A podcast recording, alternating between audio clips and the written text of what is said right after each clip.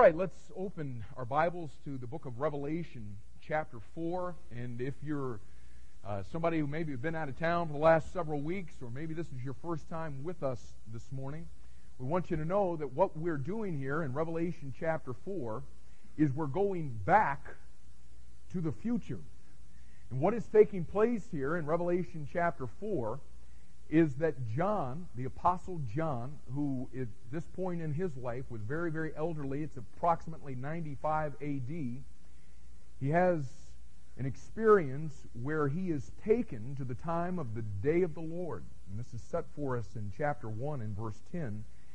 And what is taking place here in Revelation chapter 4 is we are going back and listening to a man and looking at his account of what he said he saw that took place in 95 AD, but he was writing about an event that has not yet happened.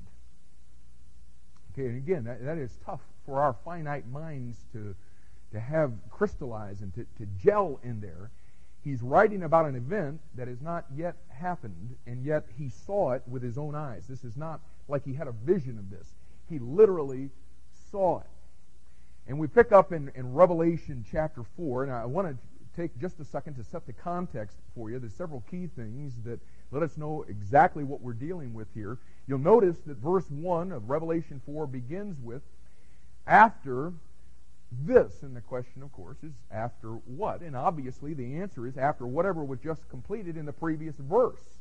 And what was it that was just completed in chapter 3? what's the answer? Those of you that have been here, what's the answer? What was just completed? The church age. Great. Chapters 2 and 3 uh, of the book of Revelation, what they are are seven letters that our Lord wrote to seven churches that were in Asia Minor, but we've seen that when you take these letters and put them into the whole of the book of Revelation, and you use the keys that God gave you in this book to rightly divide it, what you find is that those seven letters represent seven periods of church history that make up the entirety of the church age. So when we come to Revelation chapter 3 and verse 22, the church age has just ended on the earth, and that's why verse 1 begins after this. And in verse 1 of chapter 4, the scene changes from the earth to what's taking place in heaven. And what's going on here is John, as a picture of the raptured church, is translated or transported to the third heaven. Look again at verse 1. John says, After this I looked, and behold, a door was opened, where? In heaven. And look at verse 2. And immediately I was in the Spirit, and behold, a throne was set in heaven. And what I want you to see here is that this chapter, chapter 4, is all about heaven. We looked last week at, at, at, verse 1 and the first part of verse 2 as John describes the se- uh, sequence to heaven, or how it is that the church of Jesus Christ will be translated from the earth to heaven. And we went into detail last week about this, this whole sequence of the rapture, the whole thing of heaven opening and the Lord descending, the shout, the voice, the, the trumpet, the, the transformation, everything that John outlines for us here in chapter 1, or verse 1 of, of Revelation chapter 4. And we saw last week that basically what God does in giving us the sequence of the rapture here in verse 1 is then he, he, he gives us this outline of it right here, and then he fills it in in 1 Thessalonians chapter 4 and 1 Corinthians chapter 15. And then once he's there, okay, now he, he's gone through the sequence of the rapture. And now he's there. And once he's there in heaven, and this is Roman numeral 2 on your outline, John begins to describe the scene in heaven. We've looked at the sequence to heaven, and now he begins to describe for us the scene in heaven. And you'll see as we move through verses 2 through 6 this morning that as John describes what he actually saw once he got there, that everything in this entire passage has to do with the heavenly throne. The heavenly throne. In fact, the word throne is used nine times in just these five verses. It's found 12 times in this entire chapter, but in, in verses 12 through 6 that we're going to be looking at this morning, where he describes the scene in heaven, the word throne appears nine times, and you'll see that everything that he, he describes that he saw in heaven is described in its relation to the throne. Everything, and let me show you what I mean. Look at the end of verse 2. He tells us about who is, look at it, he tells us about who is on the throne. And look at verse 4. And round about the throne. And verse 5. Out of the throne. And verse 6. Before the throne. And in the middle of, of verse 6. In the midst of the throne. I, I mean, it, it's just wild, man. Here he says, This is what I saw on the throne, round about it, out of it, before it, and in the midst of it. It all has to do with the throne. The, the theme of Revelation chapter 4 is obviously the throne. And the reason that it's the theme of this chapter is because it's also the theme of heaven. Notice in the middle of verse 2, John says, And behold, a throne was set in heaven. You see, it was the focal point, the, the throne. And, and listen, you find this, it's consistent all the way through the Bible. Anytime that you find somebody who is looking into heaven in the Bible, it's strange that every single one of them are always going to talk about that throne. That throne. The prophet Micaiah said in 1 Kings 22 and verse 19, he said, I saw the Lord sitting on his throne, and all the host of heaven standing by him on his right hand and on his left. Ezekiel saw it in Ezekiel chapter 1 and verse 26, and what he says is, I, I saw the likeness of a throne. Isaiah, in Isaiah chapter 6 and verse 1, Isaiah said, in, the year that King Uzziah died, I saw also the Lord sitting upon a, a throne. And John, he comes here, and John is caught up to heaven, and 12 times in 11 verses, he says, That throne, that throne, the throne, the throne, the throne. And, and you begin to get the idea that the theme of heaven has to do with a throne. And, and you'll notice that this, this throne is in direct contrast with the thrones of power and authority on earth because all down through the centuries, the thrones of earth have risen and fall, fallen, but not this one. This is an eternal throne. Look at it again. He says, it is set in heaven, and it's a symbol of Jehovah's universal government, and, and it's the theme of heaven, the, the throne. But not only is the throne the theme of chapter 4 and the theme of heaven, it's also the theme of the whole book of Revelation. In fact, the word throne is found 40 times in this book alone. Now listen, it's only found 55 times, the word throne, 55 times in the entire New Testament. 40 of them are right here in this book. But not only is the theme of, of chapter 4 and of, of heaven and the book of Revelation the throne, it, it is also the theme of the entire Bible. The Bible begins chronologically in Ezekiel 28 and Isaiah 14. It begins with a struggle over a, a what? A throne. And it ends in the book of Revelation talking about the one who ends up on the throne. And listen, everything in the Bible, everything in between, is nothing more than God moving to put his son on that throne and the devil doing everything within his power to try to stop him and to put himself on that throne. So what that means is that the throne is not only the theme of the Bible, but it's also the theme of history. And we look at the wars of history, and, and we tend to look at them from a very human perspective. I'd appreciate it if you wouldn't talk while I'm preaching, y'all. Thank you. Don't want to interrupt you. What, what, you, what you find is that it's the theme of history. We look at the wars of history, and we, we look at this thing, and you know we just think it's one guy going over here trying to squash somebody else. That's not it at all. And there's a bigger picture of what's going on. There's going to be a, a king who's going to establish a throne in Israel, and he's going to sit on that throne in Jerusalem. And listen, all of history is nothing more than just setting the stage, working all of the details out to get that one on the throne. And whether you realize it or not this morning, that throne is the theme of your life. I, I mean, when, when you break, break everything down into its lowest common denominator, all of life revolves around who is going to sit on the throne of your life. In fact, when your earthly life is over, listen, when your earthly life is over, your eternal destiny is going to be determined by that one fact of who was sitting on the throne of your life.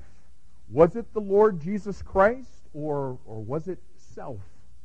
And look at the middle of verse 2 again. John says, And behold, a throne was set in heaven, and count them. One sat on the throne. And let me tell you something.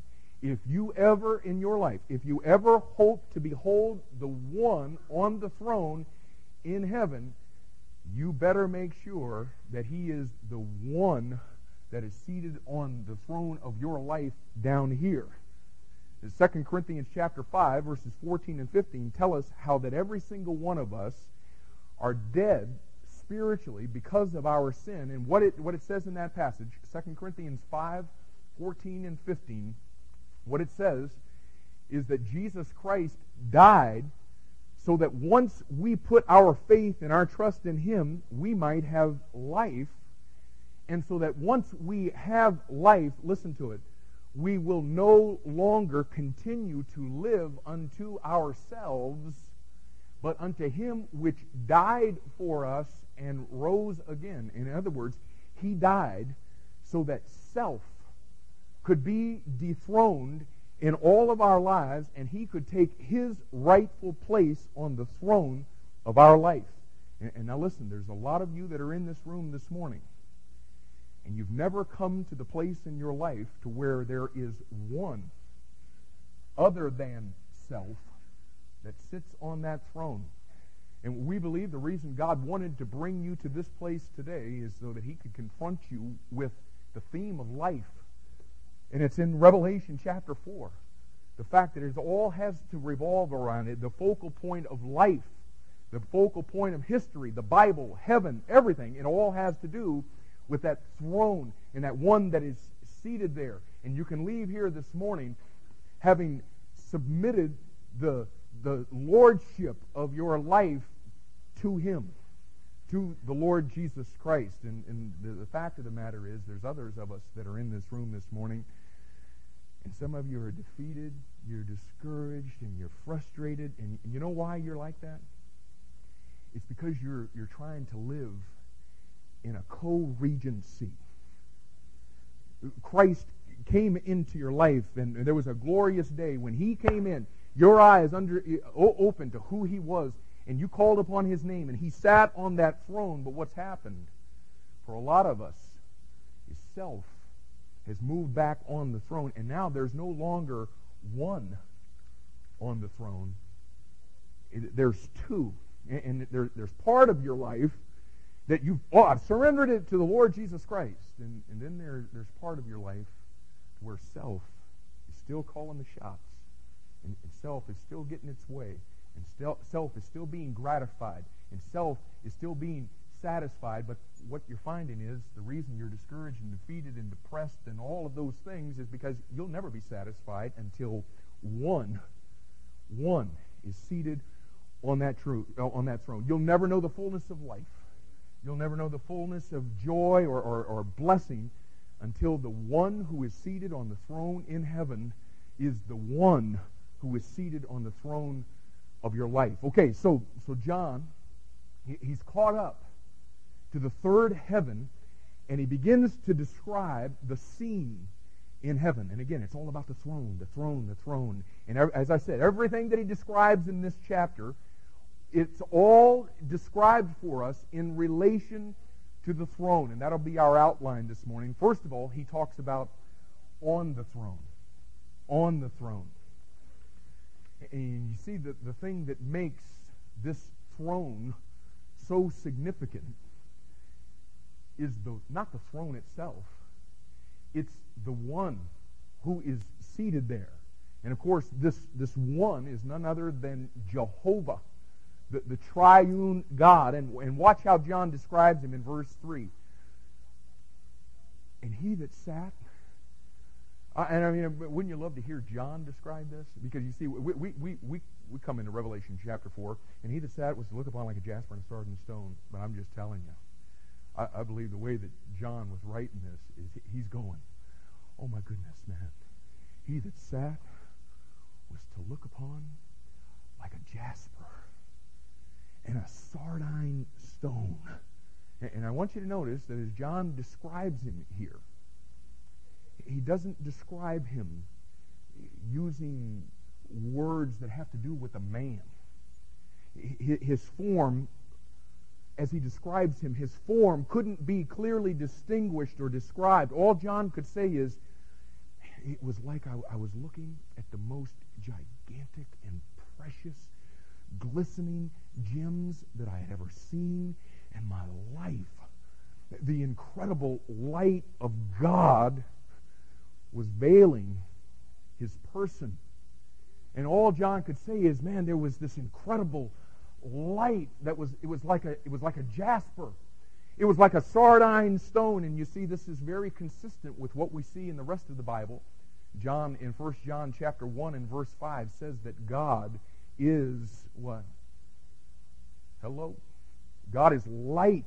In 1 Timothy chapter 6 and verse 16, Paul said, that Jesus Christ, as the King of kings and the Lord of lords, listen to it, dwells in the light which no man can approach to, whom no man hath seen nor can see.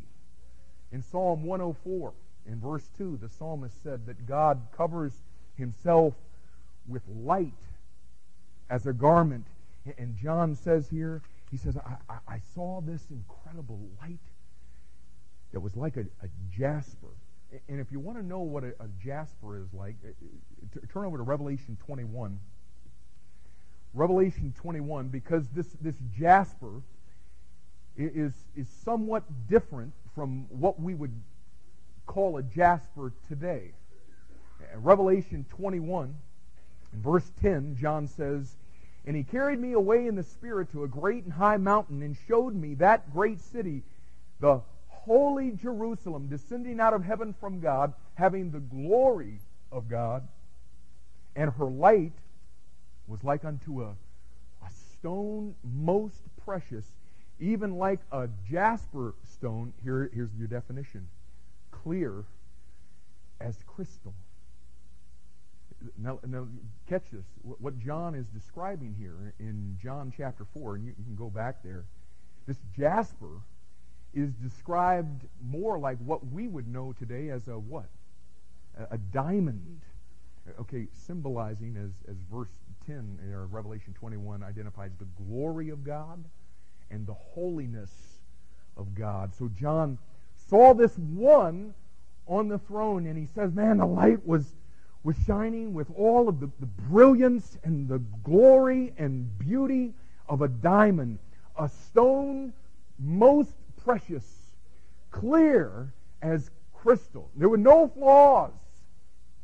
It was completely clear. You know what? When a, a, a jeweler is looking into a diamond, you know what he's looking for? He's looking for clearness.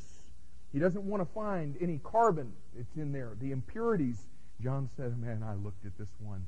It was he was clear as crystal. No flaws, no impurities, absolutely clear and brilliant. John also says here in Revelation chapter 4 and verse 3, And he that sat on the throne was to look upon like a sardine stone.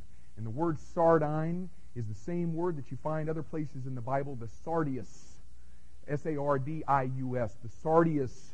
And, and look back at right, right here in Revelation chapter 3 and look at verse 1. It's the same word that we saw back there, the church at Sardis. And does anybody remember what the word Sardis means? Good. It means red ones. The sardine stone was a red stone, and of course it symbolizes what? The blood of Jesus Christ that cleanseth us from all sin. It, it symbolizes the blood atonement. John says, I, I looked at that one on the throne, and oh my goodness, it was like looking at a jasper, shining gloriously, as clear as crystal, but at the same time, it was, it was also, man, it was also like a, a sardine stone. It shined brilliantly in blood red, blazing light. And, and remember now, I mean, here, here's John, who's this, made out of the same junk we are. He, he's a finite man. And, and here he is beholding the infinite. And he's trying to describe it to us. And, and what he does here is he knows no other way to try to describe to us what he's seeing than to liken it to something that he knows that we would know about and what first century people w- would know about. But keep in mind, as, as he's describing this stuff, that he's also writing under the inspiration and leadership and guidance of the Holy Spirit of God. So now listen, the things that he likens these things to in, in heaven are the exact things that the Holy Spirit wanted him to liken them to so that we could employ the principle of Bible study that we find in 1 Corinthians chapter 2 and verse, uh, verses 10 through 13. The fact that this book is going to be revealed by the Spirit of God as we compare Scripture with Scripture. So he, he it's, it's, not that he's just, you know, it, it was like this. Oh, it was from a human perspective, but the Holy Spirit is guiding every single bit of that so that we could have the full understanding of, of, of, this thing. And as we employ that principle of 1 Corinthians chapter 2 and verse 13, one of the key places that you find yourself is in Exodus chapter 28, verses 17 through 20, where God is describing for us the breastplate that the high priest would wear as he entered into the Holy of Holies.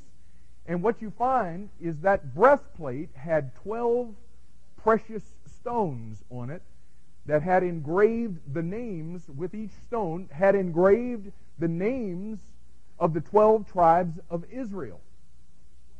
And just take a wild stab at where you find the sardine stone and the jasper stone on the breastplate. You know where? They were the first and the last stones. And of course, what John is seeing is symbolized in the fact that Jesus Christ is the Alpha and Omega. He's the beginning and the end. He's the first and the last. And coincidentally enough, the, the sardine stone is on, on that breastplate was represented by Reuben. His name means, Behold, a son. The jasper stone on the breastplate represented Benjamin. Remember what his name means? The son of my right hand. And now, now listen very carefully. Hebrews chapter 1 and verse 5 says that there came a point in time when, now, now listen, it, it says there came a point in time when God the Father spoke to the second person of the Trinity who had eternally existed. Don't miss that. God the Father spoke to the eternal second person of the Trinity, and he said to him, Thou art my son.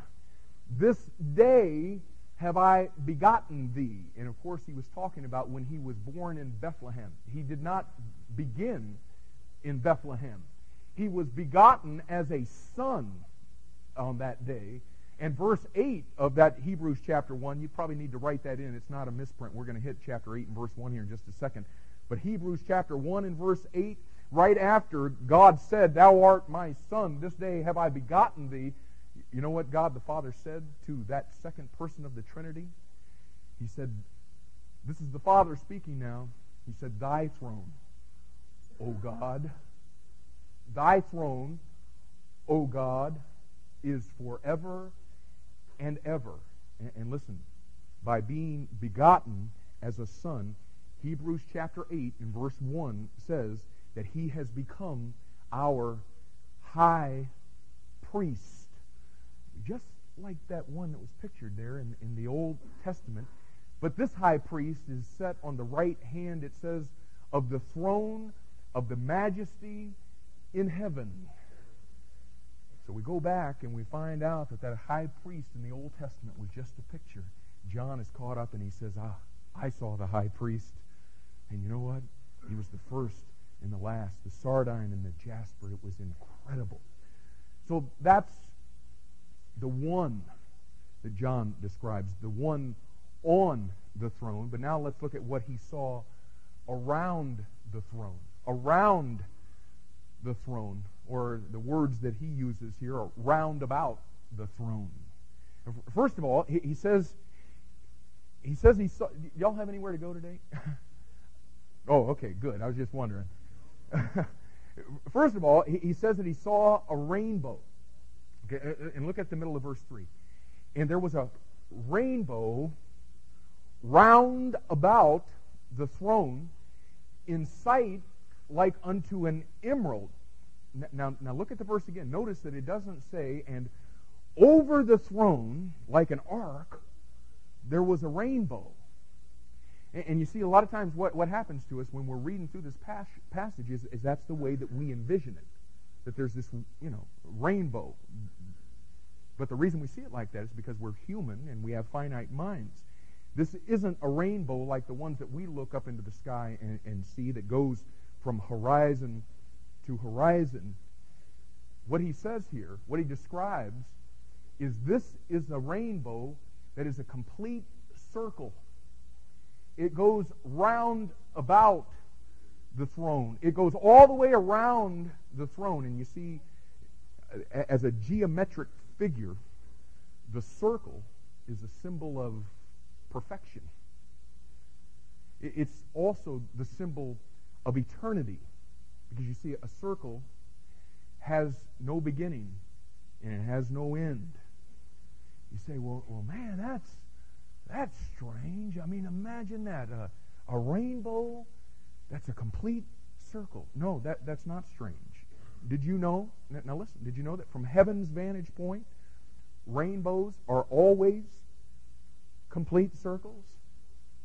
It's just that from an earthly perspective, we only see half of the rainbow. And, and listen, I mean, we could, we could camp here all day. There's great, great lesson to be learned from that. You see, mo- most people go through life and, and they're looking from an earthly perspective and they're looking at everything that they see and they're bummed and they're discouraged and they're depressed and they're nervous and they're upset because they view life from the same exact perspective that we view rainbows from an earthly perspective. And Paul talked about this in 2 Corinthians chapter 4 and verse 8 where he talked about seeing things from a temporal viewpoint which he defines as only looking at the things which we see with our human eyes and our human reasoning. And you see from that viewpoint just like with the rainbow, the world blocks out the other half of reality of life. The things that Paul said which cannot be seen. They're there, but you can't see them except through the eyes of faith. And what he called those things that you can't see were the eternal things, the, the things that really matter, the things that, that complete the picture of life, that complete the rainbows of our life, if you will. The, the, thing that, the things that give us heaven's viewpoint of what's going on, the things that give us God's viewpoint of what's going on. And listen, folks, man, I, I, I uh, grab a hold of that. You're looking at your life, and some of you guys are, are about ready to throw in the towel, and you can't figure out what in the world's going on. You know why? It's because you're looking at the things you can see. And, and it's time that you begin to look at this thing from God's vantage and begin to see that you're only looking at half of reality. In Genesis chapter 9, God said that he was going to put that rainbow up in the sky so that every time that we looked at it, we'd be reminded of the fact that he would never judge this world again with, with a flood. And that's a great reminder. But now listen, now that you've seen John describe a rainbow for what it really is, and seeing that thing from heaven's vantage point, listen, use that rainbow as a principle every day, every time that you ever see one. Look at that thing and let it be a reminder to you that when we go through this life from an earthly perspective, we're only looking at half of reality. And that what we need is the wisdom of God to get on top of that thing and begin to look at life and look at our circumstances and look at what's going on from the other aspect of that thing. But, but notice something else that John says about this rainbow at the end of verse 3.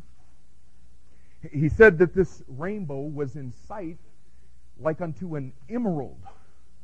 Okay, now the rainbows that we've seen have, uh, you know, this multicolor thing. This one is different from those rainbows because what John says, this one, he says it was in various hues and various shades of green, uh, like an emerald. Now, uh, the, the emerald on the high priest breastplate was representative of Judah. And his name means praise. Green, of course, is the color that's associated with the earth. Okay, now, now catch the picture. And I'd rather you see it with your eyes than, than get it on your paper. If you can do both, then do it. But now check this out as we're caught up into heaven, as the, the glorified saints of God, and we behold this one who sits on the throne, who's like a, a, a diamond. He's glorious and, and, and holy. And, and we see him on that throne encircled by the, the rainbow that is like an emerald. You know what it will be? It'll be a, a, a constant reminder that we have before our eyes, of, of a, a reminder of the wonderful grace that God bestowed upon us when we were on the earth as He who is eternal came to this planet and laid his life down and shed his blood to atone for our sin as depicted through the sardine stone. And as we behold this incredible scene, when we get there to see it like John did, you know what's going to happen? As we're reminded of this green of when we were on the earth and he atoned for our sin, and now here we are in his glorious presence. It'll, what's going to happen is our hearts will be filled with Judah. Our hearts will be filled with praise to this one that is on the throne, who is like a jasper and a sardine stone, and that rainbow that encircled it as an emerald.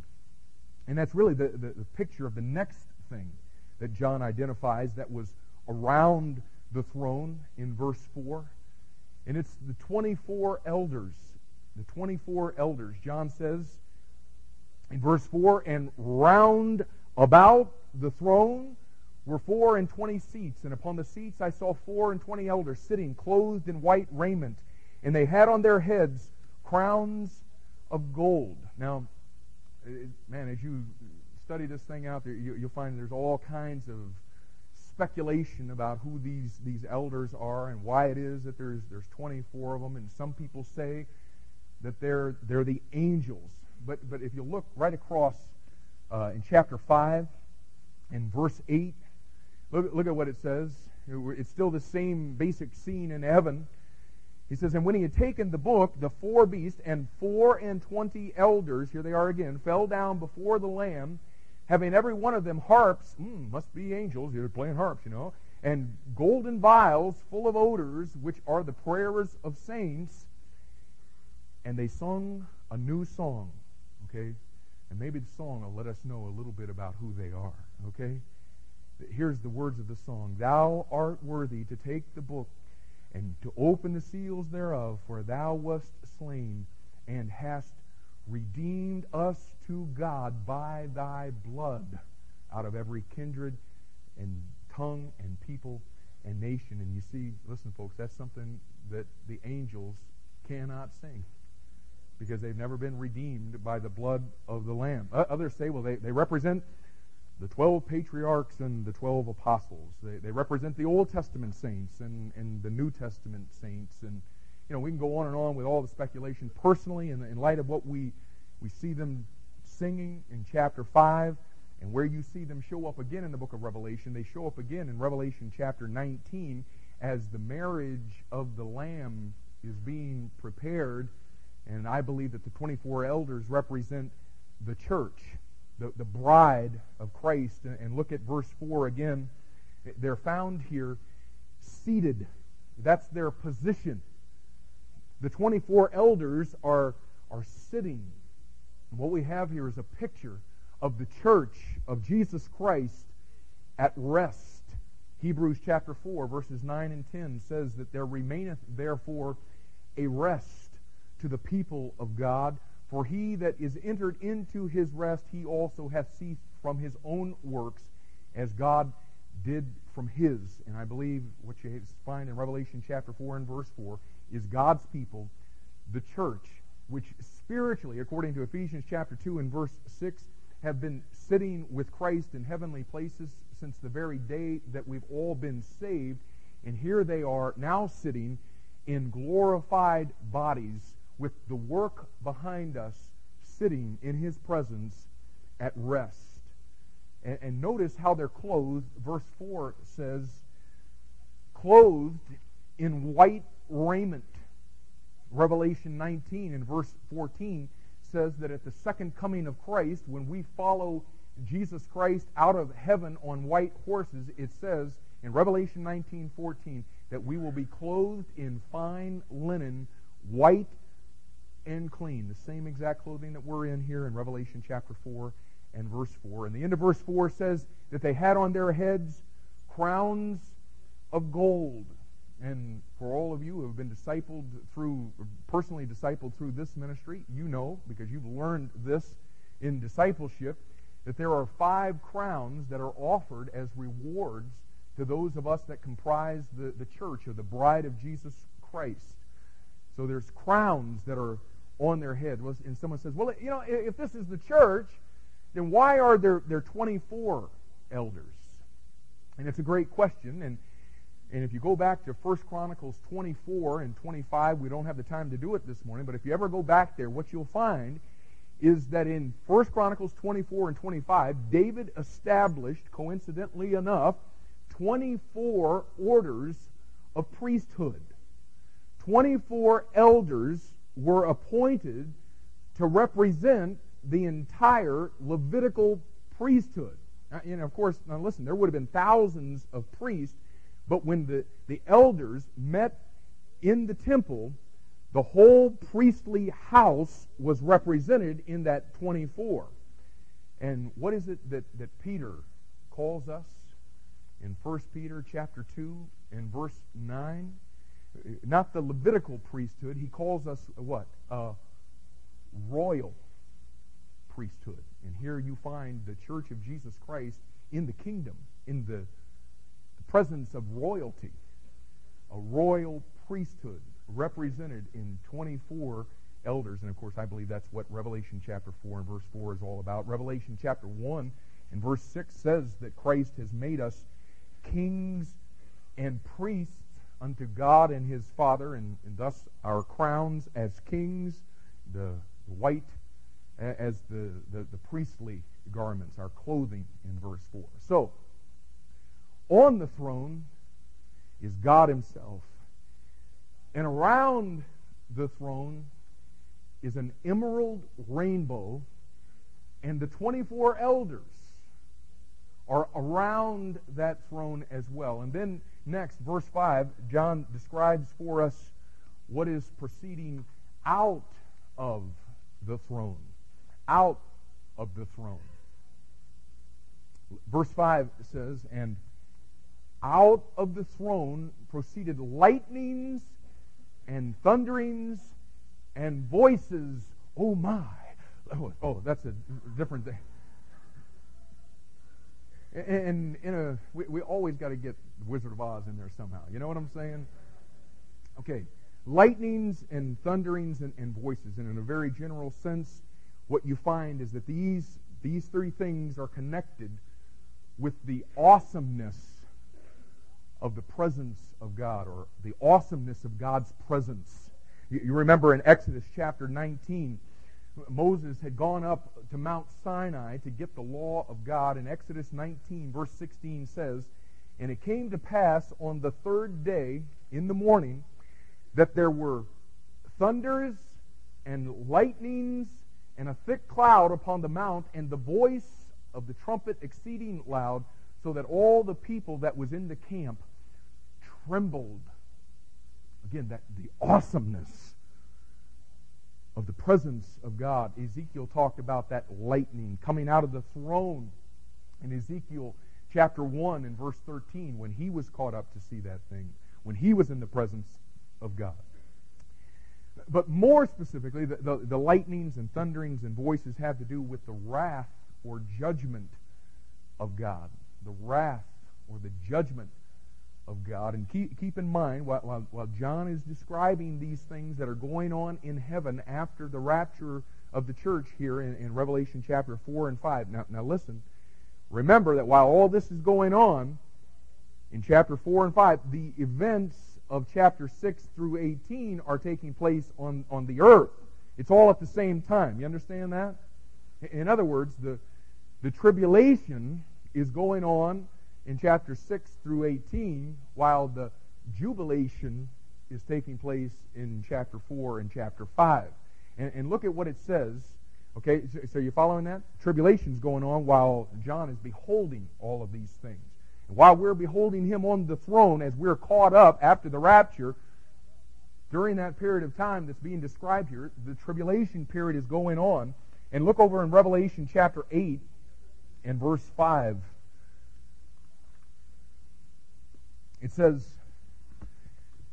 And the angel took the censer and filled it with fire of the altar and cast it into the earth.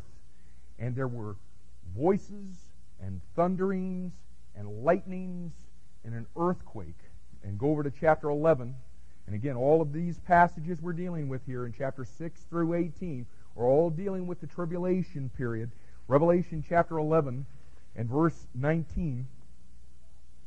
And the temple of God was opened in heaven, and there was seen in his temple the ark of his testament, and there were lightnings and voices and thunderings and an earthquake and great hail. And then chapter 16 and verse 18.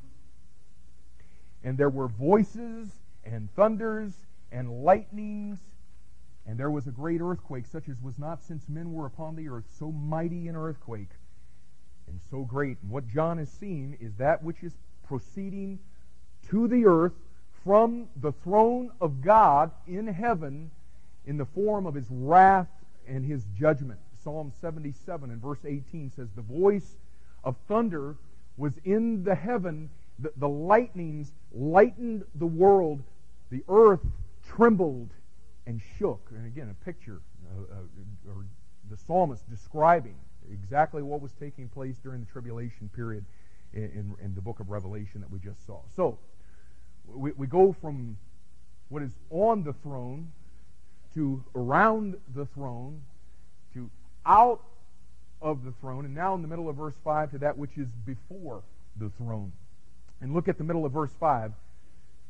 and there were seven lamps of fire burning before the throne, which are the seven spirits of God. The first thing that is before the throne are the seven lamps of fire, which he defines very specifically for us as the seven spirits of God. And of course, seven is the number of perfection, and as you might expect, there is spiritual perfection before the throne of God. And we've gone into detail already in this study concerning the, the seven spirits of God. Uh, we were introduced to them back in chapter 1 and verse 4. So we're not going to take the time this morning to exhaust all of that again, but as a reminder, or if you weren't here when we were going through that at, at that time, understand that there are not actually seven different spirits of God. As Ephesians chapter 4 and verse 4 says, uh, 1 Corinthians chapter 12 and verse 13 says, there is one spirit. but that one Spirit is manifested in seven different ways, or there is a sevenfold ministry that that one Spirit carries out, and that's identified very specifically for us by comparing Scripture with Scripture in Isaiah chapter 11, verses 1 and 2. And what it says about this, the seven spirits of God, is there are these. The Spirit, write fast, we've got to move. The Spirit of the Lord, the Spirit of wisdom, the Spirit of understanding, the Spirit of counsel, the Spirit of might, the Spirit of knowledge, and the Spirit of the fear of the Lord. And John says those seven spirits were before the throne. But there was something else that John saw that was before the throne. Look at verse 6. Look at verse 6. And before the throne, there was a sea of glass like unto crystal. He, saw a sea of glass. John says, I, I, I saw this, this sea, and man, it was like no sea that I had ever seen in, in my, my life because it wasn't, it wasn't liquid. It was solid. It was a sea of glass, like unto crystal. You see, we might say today it was, it was crystallized. We might say it this way it was frozen. It was frozen. Now, is that what John's describing for us here in, in verse 6? Because, now, now listen, if it is, biblically, it would make all the sins in the world. Because, because remember, two weeks ago I began showing you some things in the Bible that had to do with the deep, which is a body of water that is not found. Now listen, it's a body of water that is not found on the earth, but is found in the uppermost reaches of the second heaven. And in comparison to the waters that be on the earth, it makes the Atlantic and the Pacific and the Indian and the Arctic look like a, a, a puddle in your driveway, man. I mean, they're nothing in comparison with, with this water. And we went to Psalm 148. In fact, let's, let's do that together just so we can get everybody on the same page here. Psalm 148. And this is what everybody came for this morning. You just had to muddle through all the other things to get there, right? Man, I, but oh, I, man, I hope that as you're going through that, it won't be just stuff you fill your page with. Man, that that place that John's described, that's where we're going, y'all. And I'm telling you, it's going to be. I, I'm trying to. I'm a finite jerk up here trying to explain to you something infinite. So, let me tell you, I, I can't even come close to to putting in your heart what's going to be when you look and you see that emerald rainbow that encircles that thing, and you see those 24 elders, and, and you see that diamond, and you see that, that sardine stone. Let me tell you something, man. We're going to, I can't wait. I, I you know, I, it's pretty good service. I'd just as soon get on out of here, wouldn't you? Some of y'all don't even want to care about heaven. You just want to get out of here. I know how it is. I hate you for it, too. We saw, in, I'm just kidding, in Psalm 148, what, what we saw is that there are three heavens that are found in the Bible. And all three of them are found in Psalm 148. The, the first heaven we, we've seen correspond. Now, if you weren't here, now listen real carefully so you can get this because we're going to be in over our head here in just a second, okay? The, the, the, first heaven we've seen corresponds to the atmosphere. Okay, it's located from the ground to the clouds. It's where the birds fly and the airplanes and the butterflies and you know all that junk. Okay, the second heaven is what we refer to today as outer space, and it's where the sun and the moon and the stars are. The third heaven is the abode of God. It's where God lives. It's what John was describing for us. The third heaven there in Revelation chapter 4 and it's located beyond all of the constellations, all of the galaxies, all of the star clusters. and we won't go into all the proofs of this again, but it's specifically located in what direction? Say it together with me. It's in the, whew, I like it. It's in, in the north. And again, Psalm 148 is a psalm that is talking about praising God from all three of the heavens. That's why verse 1 says, Praise ye the Lord. Praise ye the Lord from the heavens. Plural. The heavens, and here comes the third heaven. Praise him in the heights. Praise ye him, all his angels.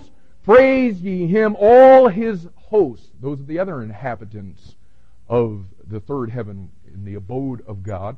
And then in verse 3, here comes the second heaven. Praise ye him, sun and moon. Praise him, all ye stars of light. Verse 4. Praise him, ye heavens of heavens. And here's what I wanted you to see. And ye waters that be above the heavens. That is, above the second heaven that he's described for us there the sun, the moon, and, and the stars. Uh, someone says, well, you know, that, that, couldn't that just be a figure of speech that he's? I mean, you don't want to build a case off of that one verse. Okay, I'm with you. Let's don't build it on one verse. Okay, uh, let's turn back to the book of Job. It's the book just prior to the Psalms. Job, and turn, if you will, to chapter 9. Job chapter 9 and just pretend you're a you're a kid in a sword drill in junior church and you're trying to get to these references the fastest, okay? Because we really need to, to, to try to move, and yet I want to make sure that we all understand this, okay? We can save us some time if we just hustle to get to these places, okay? Job chapter 9, let's pick up in verse 5, where Job's talking about removing mountains and overturning them. Verse 6, which shaketh the earth out of her place, and the pillars that tremble, which commandeth the sun, and it riseth not, and sealeth up the stars. And somebody might think that maybe what he's describing here is the flood in Noah's day, but it ain't the flood of Noah's day. That's not that verse seven didn't happen then. It, it has it has happened. Verse eight which alone spreadeth out the heavens. And now notice the context that we're dealing with is the heavens, which alone spreadeth out the heavens and treadeth upon the waves of the sea. See, that's the sea that is up in the heavens. And verse 9 confirms it because the names that you see listed there, you know what they are? Constellations. In fact, same names that we use today, and this was written 4,000 years ago. And they didn't they didn't have telescopes back then, did they? Same ones, and, and what he says here is he treads upon the waters that are above the constellations. You say, well, what are these waters that Psalm 148, verse 4 said, Be above the heavens, and Job 9 8 says, God treads upon. Well, we're going to look at some other references here in the book of Job, but let me, let me take you back to Genesis chapter 1 and show you something here that a lot of people miss in this very, very, very familiar chapter. Of course, verse 1 says, In the beginning, God created the heaven and the earth. And verse 2 says, And the earth was without form and void. And we don't have the time this morning to talk about how it got that way, but I believe what we just saw over there in Job chapter 9 was describing how the earth got this way. Now listen, if I'm freaking you out, Isaiah 45:18 says that when he created the heavens and the earth that you see in verse 1, he says he did not create it like it is in verse 2. So, so before you call me, you know, some kind of a jerk or some kind of a fanatic, you, you might want to just compare Scripture with Scripture on that thing.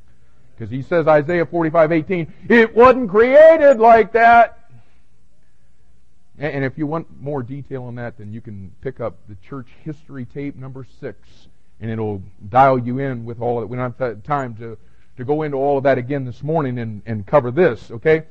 Now watch this, the earth was without form and void, and darkness was upon the face of the deep. And I want to remind you that this is before the Atlantic and the Pacific were created. And already, God identifies for us in verse 2 the deep. Go on in verse 2. And the Spirit of God moved upon the face of the waters. Okay, and then drop down to verse 6 because he picks up the discussion of these waters down in verse 6. And God said, now, now picture this in your mind. Let there be a firmament in the midst of the waters, and let it divide the waters from the waters. So do you have it? Okay, waters above and waters below and a firmament or an expanse, the, the sky and the atmosphere and outer space in between. You got it? It's going to divide these waters. Verse 7. And God made the firmament and divided the waters which were under the firmament from the waters which were above the firmament. And it was so, and God called the firmament heaven, in the evening and the morning were the second day. And I want you to notice now that after he had divided those waters and put the firmament in between, on the next day, God made the oceans on the earth to appear. Look at verse 9. And God said, Let the waters under the heaven, what's the heaven? It's the firmament, right? Okay, let the waters under the heaven be gathered together unto one place, and let the dry land appear. And it was so. Okay. So now those, what, what he's talking about in verse 9, now, now track with me here. Those are the waters that are under the firmament that we've come to call the Pacific and the Atlantic and the Indian and, you know, right on down, down the line.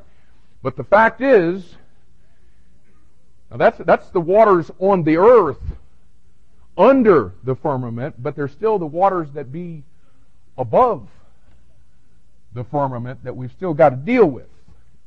Okay, so what, what are they? Job 26 now. And let me, let me show you in Job 26 what God says about him over here.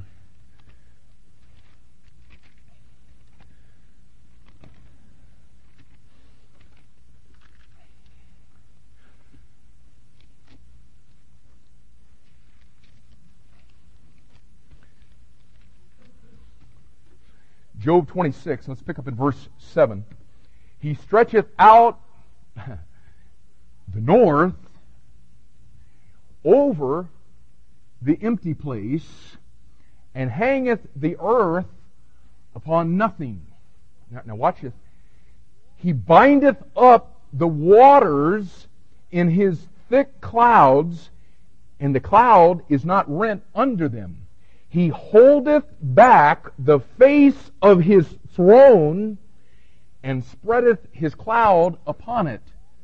He hath compassed the waters with bounds until the day and night come to an end. And what God lets us know here is that this vast amount of water that is above us, way out there beyond the constellations and galaxies and star clusters, that those waters have been bound by God in thick clouds, and God said in verse 9 that they hold back the face of his throne.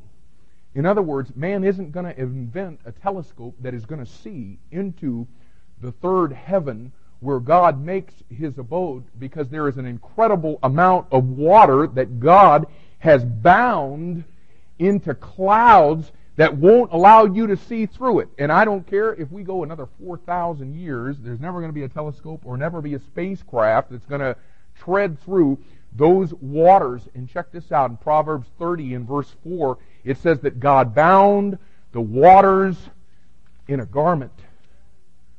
He bound the waters in a garment, and that's those thick clouds. God uses these heavenly waters that he has bound into clouds to hide the face of his throne. And look at something else that it says about these waters in chapter 38 of Job. Job 38, and look at verse 30. The waters are hid as with a stone. Oh, and check this out. And the face of the deep is frozen. Hmm. You know what Job's describing for us here? The same thing that John saw in Revelation 4 6. A sea of glass, like unto crystal, that is frozen, upon which the throne of God is set. Now, we're going to be coming back to Job. Just go to the next book real quick. Let me show you this over in Psalm 104 man, this stuff's been here all along. It's just, I don't know. We, we, we stayed up too late the night before when we were having our devotions that day, you know. Too busy trying to read through the Bible in a year. Uh, look at Psalm 104 in, in verse 2. Who coverest thyself with light as with a garment. And watch it. Who stretcheth out the heavens like a curtain. And watch this now. Who layeth the beams of his chambers where he dwells, if you will, in the waters. The beams of his chambers are in the waters who maketh the clouds his chariot. Listen, uh, this thing is consistent. God keeps telling us he makes his abode and has set his throne in the vast waters of the deep, the face of which is frozen. And go back to Job 37 for a minute. Job 37.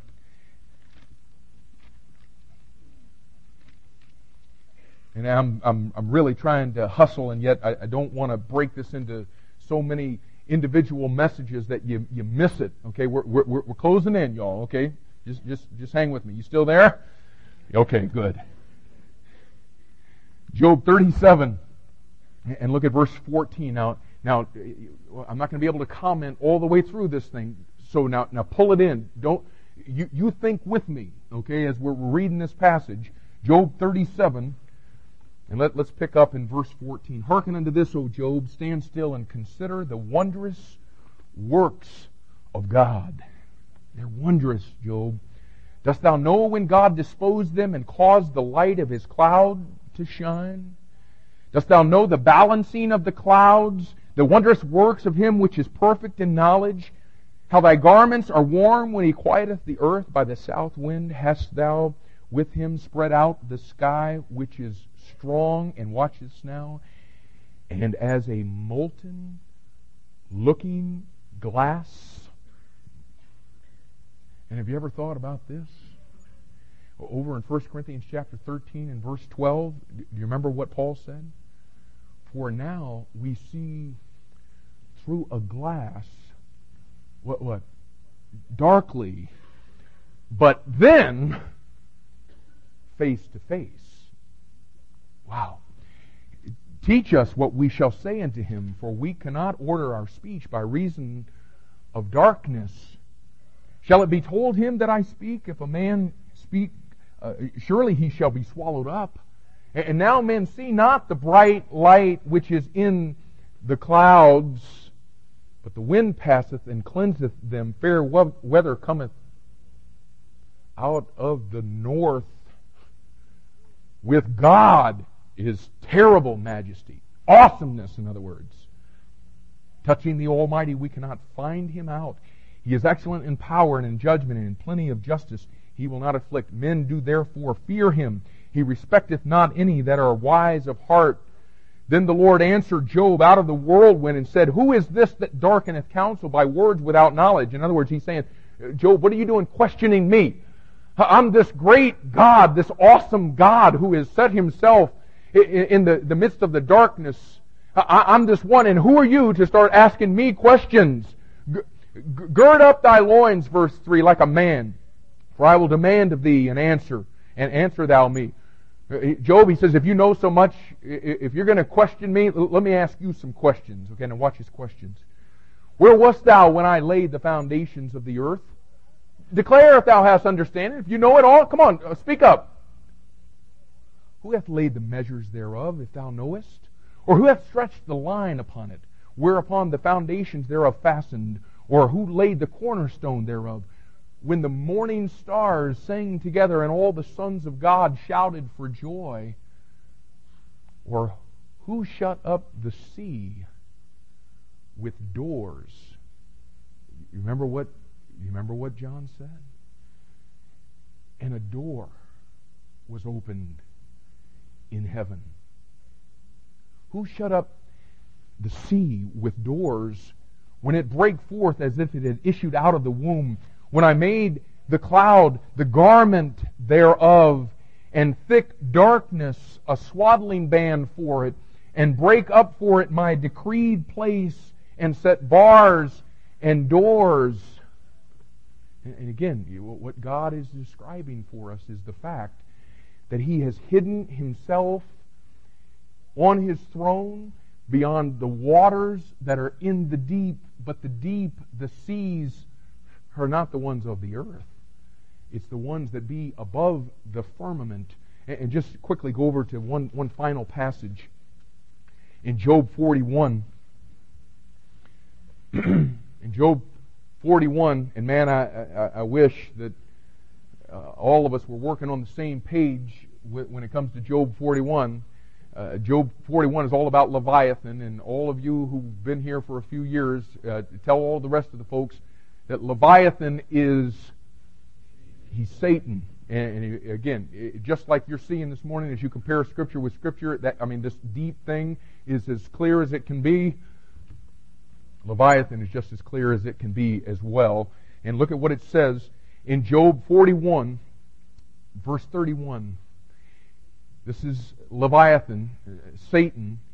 He maketh the deep to boil like a pot. He maketh the sea like a pot of ointment. He maketh a path to shine after him. One would think the deep to be hoary or, or white. And, and do you remember in Job chapter 1 and 2, what it lets you know is that Leviathan, Satan, presents himself before God on his throne, how, how does he get there? He's got to come through, say it, he's got to come through the deep. And Leviathan, as he passes through, I don't know if you've ever, uh, man, growing up in Miami and, you know, being around the, the deep sea fishing and all of that, that kind of stuff, man, when there is a huge fish that is in that water and it's like this, you know what it makes the water? It looks like it's boiling it looks white. And he says, Leviathan, as he presents himself to the throne of God, as he comes through there, man, you'd think that that water was boiling. You'd think that it was white because this incredible sea creature with seven heads, Leviathan, is coming through that thing. And John says, Man, when I saw him before the throne it was a sea of glass, like unto crystal. It was, it was frozen. And I believe what John was seeing was exact. He was seeing the throne of God, and, and man, it, we've already seen this morning. God makes His chambers those waters, and it's frozen over at its face, and you can't see it. And and and, now listen, listen. If you're if you're here this morning and a, and a, skeptic, if you're a Bible believer, then you, you, you have no problem with, with this. But if you, if you are a skeptic and you need science, modern science, to confirm what God was writing about in his book 4,000 years ago. The, the, book of Job is 3,800 years old. Oldest book in the Bible. And it's all spelled out for you, everything that is out there. That modern science is, listen, you know what? Modern science is about to get into into the neighborhood. They're not near the ballpark yet, but they're about to get in there. And, and, and let me just uh, give you a few quotes. On June 23rd, 1990, uh, one of the publications in London called The Economist reported this Astronomers seem to be missing something. To wit, most of the matter in the universe, between 90 and 99% of it, simply refuses to shine and is thus invisible to them. They know it is there, but not what sort of stuff it is. October 19th, 1992, U.S. News and World Report ran a story, and this was the headline Darkness Made Visible. Most of the matter in the universe is invisible. What is it and where? And the story, as it begins to go into it, says this Astronomers have long been puzzled by what they see and don't see in the heavens. Based on calculations from the motion of galaxies, they reckon there must be at least 10 times more matter in the universe than what they actually observe. I don't think we have a clue what it's made of, says Anthony Tyson, an astrophysicist at AT&T Bell Laboratories in New Jersey. Yet he says, we've now realized that dark matter dominates and drives the evolution of the universe. On January 18, 1993, Time magazine ran an article entitled The Dark Side of the Cosmos, and the subtitle read, As astronomers struggle to illuminate the nature of dark matter, a new report hints that as much as 97% of the universe could be made of the mystery stuff. And the story goes on when Charles Alcock peers up at the nighttime sky, he wonders not at the luminous stars, but at the darkness that enfolds them. The Milky Way, Alcock knows, is like a sprinkling of bright sequins on an invisible cloak spread across the vastness of space. This cloak is woven out of mysterious stuff called dark matter because it admits no discernible light. A sort of shadow with substance. Dark matter dominates the universe, accounting for more than 90% of its total mass. And could it be that what they're seeing is in part or in whole what our study has revealed, that God revealed to us in a book that is 4,000 years old? And you know what? It it does take science just a little while to catch up with this old book, doesn't it? But you know what? If if, it, if we go another four thousand years, they ain't going to catch up. It ain't going to happen. And you know what? We ain't going another four thousand years either. Because the Bible, as clear as it is on all the things we've seen this morning, is also clear about what time it is. And for some of you, listen, it's time you got saved. Man, we, we are living in what the Bible reveals clearly as the last days. And that experience that John is writing about is something that is going to be taking place here in the very, very, very near future, but it is only promised to those who have put their faith in Jesus Christ alone, apart from any church, any man, any denomination, or anything of the like. It is through Jesus Christ and what He did on that cross alone to take away your sin. And if you've never received Jesus Christ as your Savior, then uh, hey, listen. I, I'm just telling you, as a preacher, I can't make it any clearer than God has made His book today. That this is not just a, a, a leap of, of, of, faith, you know. I mean, it's just not, you know, like blind faith. Man, he, He's given you everything that you need to be able to know that this book is from Him.